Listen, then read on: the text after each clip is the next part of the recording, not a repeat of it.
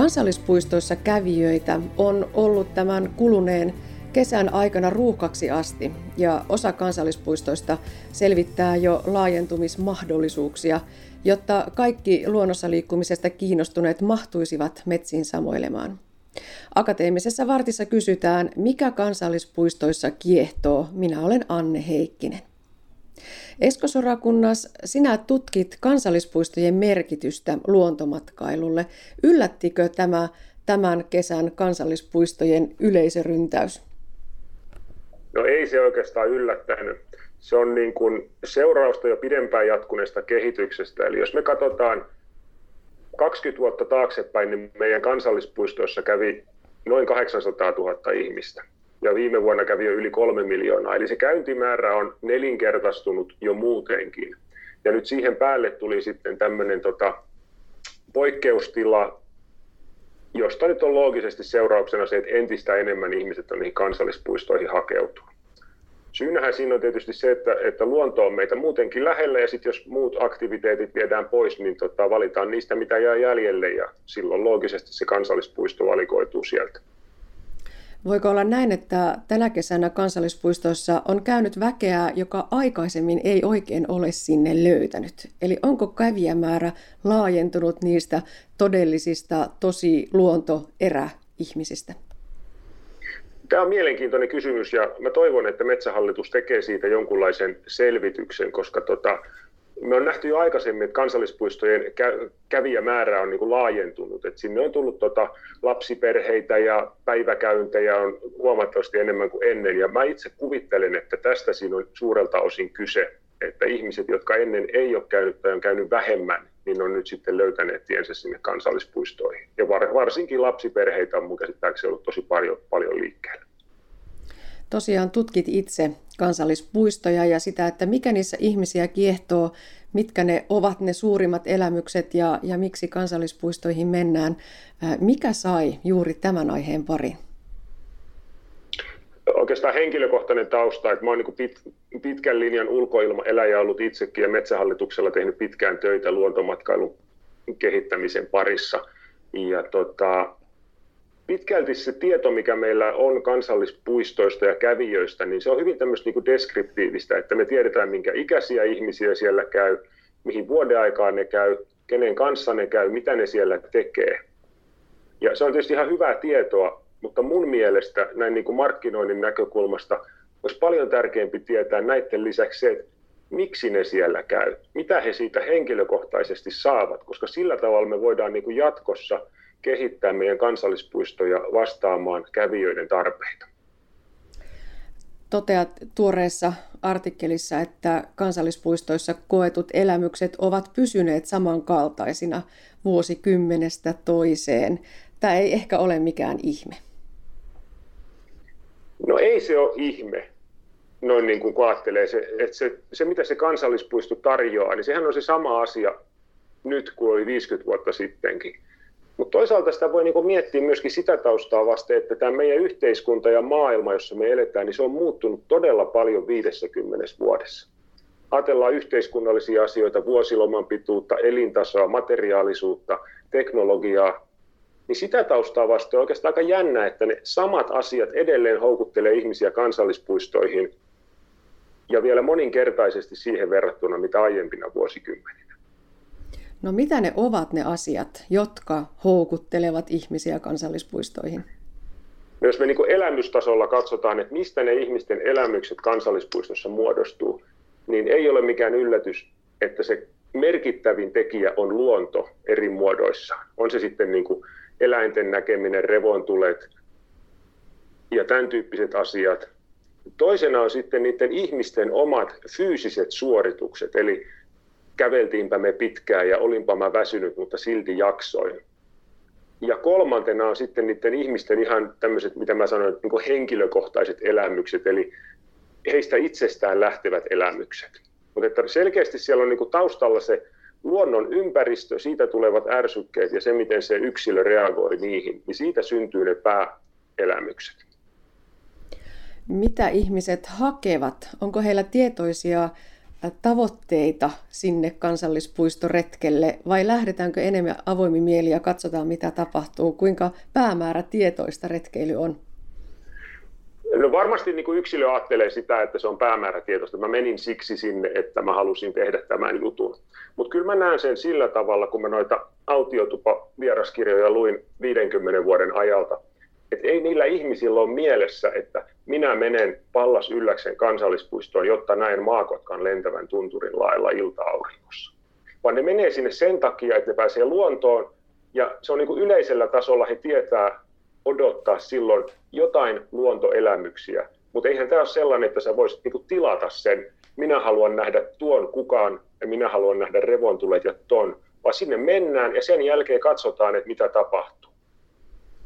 Toteat tosiaan Esko Sorakunnas, että tämmöinen elämyksellisyys on se, mikä ihmistä kiehtoo ja olet kehitellyt tällaista elämysmallia, jota voisi soveltaa kansallispuistojen kehittämisessä ja ylipäätään luontomatkailuyritysten palvelumuotoilussa ja varmaan myöskin markkinoinnissa.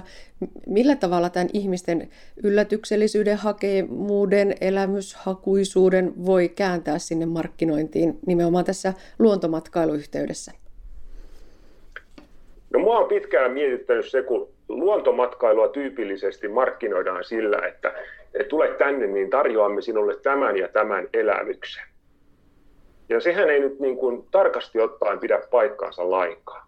Ei mikään yritys voi taata asiakkaalleen tiettyä elämystä.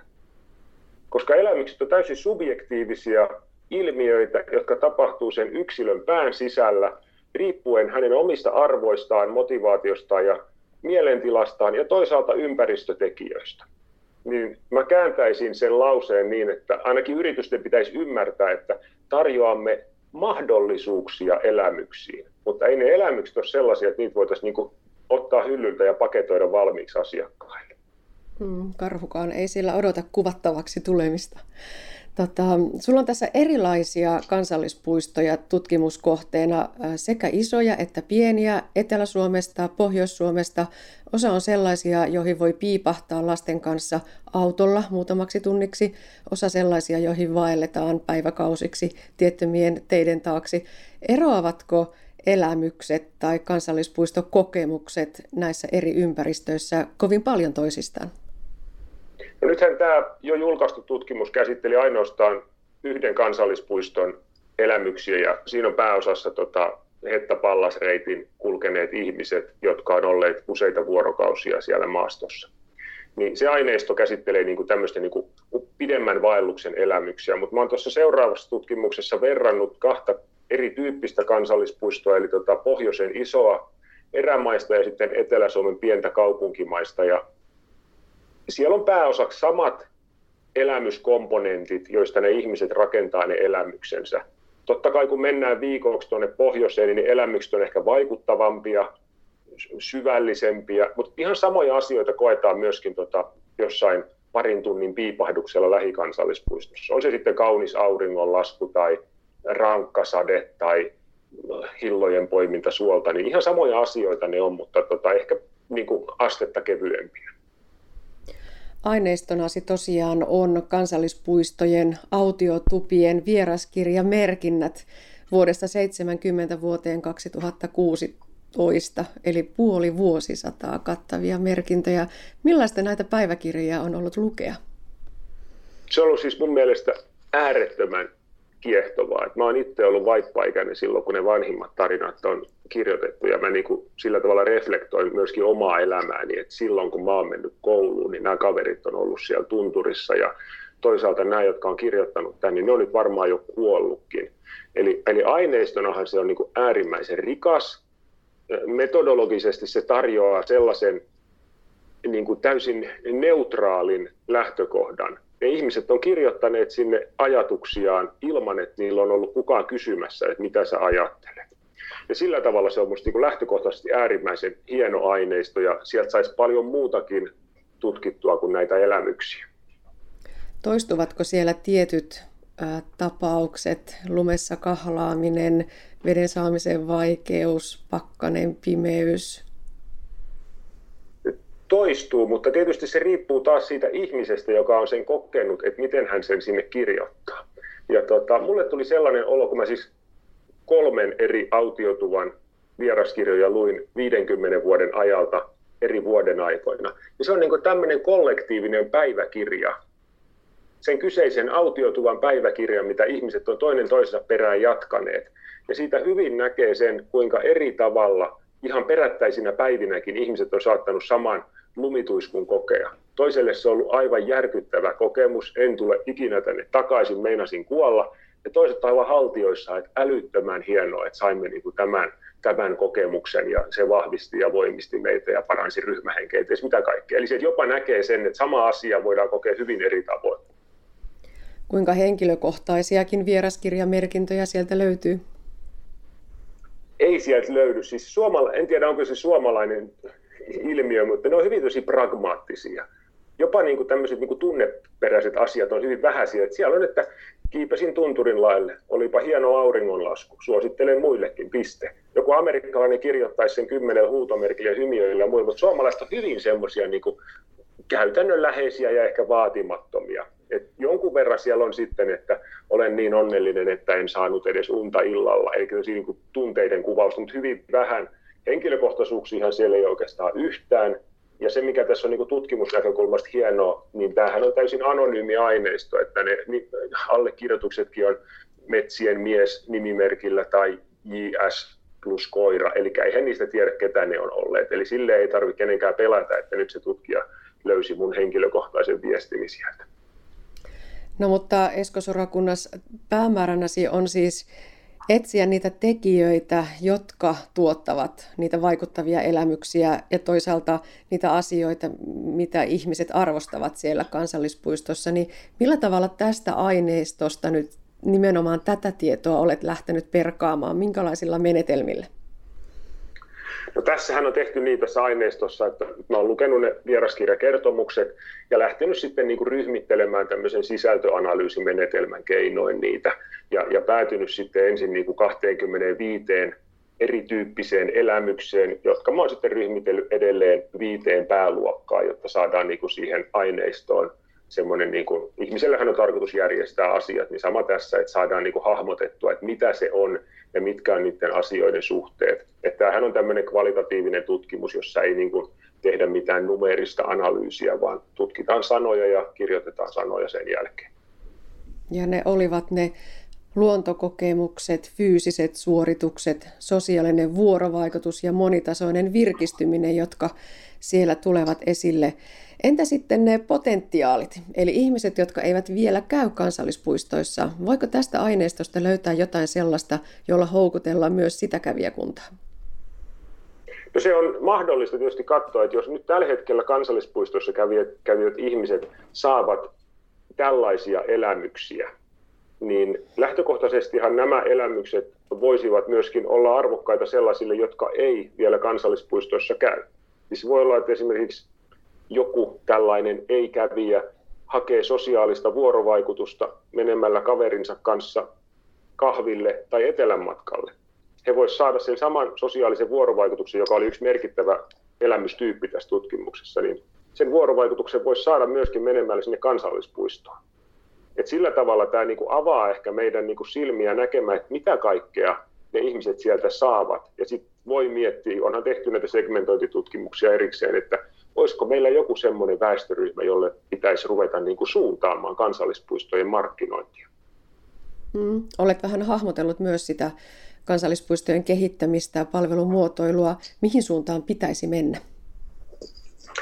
No jos katsoo pelkästään näitä meidän tulo, tai mun tuloksia tässä, niin elämykset on pysyneet hyvin muuttumattomina, jolloin voidaan ajatella, että se kansallispuisto vastaa niiden ihmisten tarpeisiin. Mutta se, se pätee vain siihen asti, että se vastaa niiden ihmisten tarpeisiin, jotka siellä ei käy. Ja nyt jos me puhuttiin näistä, jotka, jotka käyvät, jos me puhutaan näistä, jotka eivät käy, niin onkohan siellä jotain sellaista, mitä pitäisi muuttaa, että me saataisiin sellaisetkin ihmiset sinne kansallispuistoihin. Ja itse asiassa mun mielestä kehitys menee jo siihen suuntaan, että Metsähallitus on jo vuosia ottanut huomioon muun muassa tämmöiset päiväretkeilijät, lapsiperheet, tehdään esteettömiä reittejä. Että kyllä mä näen, että siellä ollaan niin kuin laajentamassa sitä tarjontaa. Ja toisaalta sitten meillä on edelleen jäljellä nämä takametsät, suuret erämaat, minne ne rinkkaselkäiset voi lähteä halutessaan vaeltelemaan. Että kyllä nyt palvellaan jo mun mielestä laajempaa kävijäjoukkoa. No voiko tulla myös, tai varmasti tulee myös sitä vastareaktiota, että ne tosiretkeilijät eivät enää mene kansallispuistoon, kun, kun puistot täyttyvät normaaliretkeilijöistä ja tosiaan he etsivät sitten sitä muunlaista kohdetta. Tätähän on jo, siis ihan lähtee siitä, että kun jonnekin pohjoisen kansallispuistoon on rakennettu pitkospuut jonkun vetelän suon yli, niin nämä tosikävijät on kiukkusia, että pitikö ne tehdä, että nyt tänne tulee muitakin. Sain olla tähän asti yksin, koska tämä oli niin hankala kulkunen. Ja, ja meillä on paikoitellen tätä ruuhkautumisongelmaa ollut esimerkiksi kuluneena kesänä Nuuksion kansallispuistossa Helsingin kupeessa on pitkät jonot nuotiopaikalle ja niin edespäin. Niin se on tietysti semmoinen ongelma. Mä näkisin, että meillä edelleen meillä on niin valtavat alueet tuolla pohjoisessa, kyllä meillä niin kuin näitä erämaita säilyy, mutta että näissä kaupunkien lähellä olevissa pienemmissä kohteissa se kävi ja paine tietysti voi johtaa ruuhkautumiseenkin. Hmm. Täällä Itä-Suomessa Kolille ei tahtonut saada autoa kovinkaan lähelle, että lähtien jo siitä ongelmasta. Esko Sorakunnas loppuu, millainen luontomatkailija, kansallispuistojen käyttäjä itse olet? Olen aktiivinen, eli tota, käytän varmastikin enemmän kansallispuistoja kuin keskivertoihminen. Et mä itse asun, asun Turussa ja harrastan merimelontaa, niin Saaristomeren kansallispuistoon menen huomenna ja viime viikolla olin tuolla Tammisaaren kansallispuistossa melontaretkellä. Eli täällä Etelä-Suomessa tulee tota, melottua saaristossa ja rannikolla ja sitten tota, tehtyy pieniä yöretkiä tuossa lähellä olevaa pieneen kansallispuistoon. Mutta sitten kun haluaa oikeasti tuntea sen vapauden ja erämaisuuden ja mielellään talvisuudenkin, niin kyllä se on sitten lähdettävä tuonne Napapiirin pohjoispuolelle.